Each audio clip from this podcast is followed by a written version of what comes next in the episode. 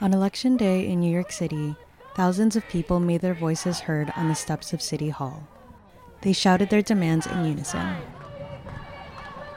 Biden, Biden.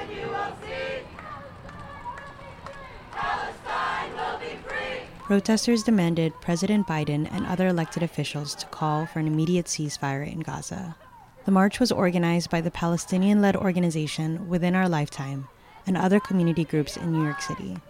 The Indypendent asked New Yorkers at the march what demands they hope to see and what actions they've taken. Biz Peterson said she's been calling her representatives every day. I've managed to get a real human being on the phone twice. It's very frustrating to be so limited and seemingly impotent in the face of this kind of disaster, and I think it's healing for the people here to come together and to be angry together, and also hopefully it gathers some attention to this and make sure that the government knows that we're not disappearing. This isn't going to go away, and we're not going to let them get away with this just by wearing us down. And that a call for a ceasefire in Gaza is just the beginning to end the bombardment and occupation in Palestine. Beyond that, we need to stop funding Israel. The U.S. government has been funding Israel since its inception.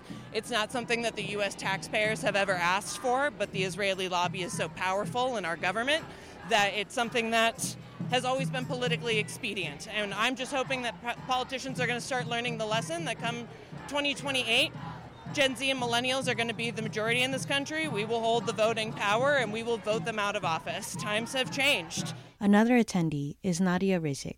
She's a Palestinian mom who said that the day to day devastation has been heartbreaking. We're all in a rut that we can't see the light, we can't see the end of it.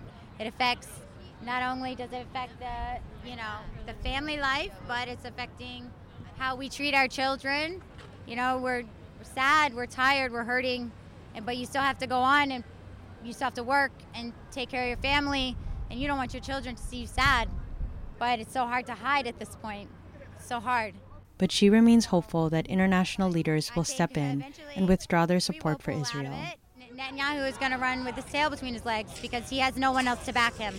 And I just pray that the Arab leaders are going to step up and do what's right for their people. We're all the same people, but there's one person that is in charge of destroying people, and that shouldn't be. Shouldn't be allowed.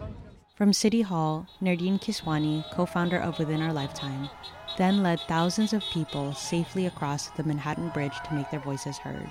People waved Palestinian flags proudly, holding large signs in support of Palestinian resistance. Dozens of cars and trucks honked in solidarity. We're not just going to stay here, we're going to take the streets for Gaza because if you don't come to the protest, the protest will come to you.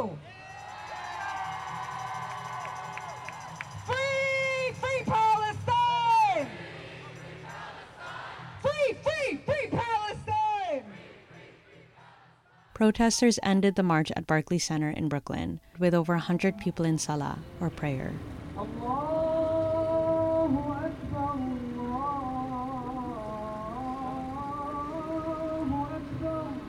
More events are anticipated in the coming weeks until the U.S. takes action.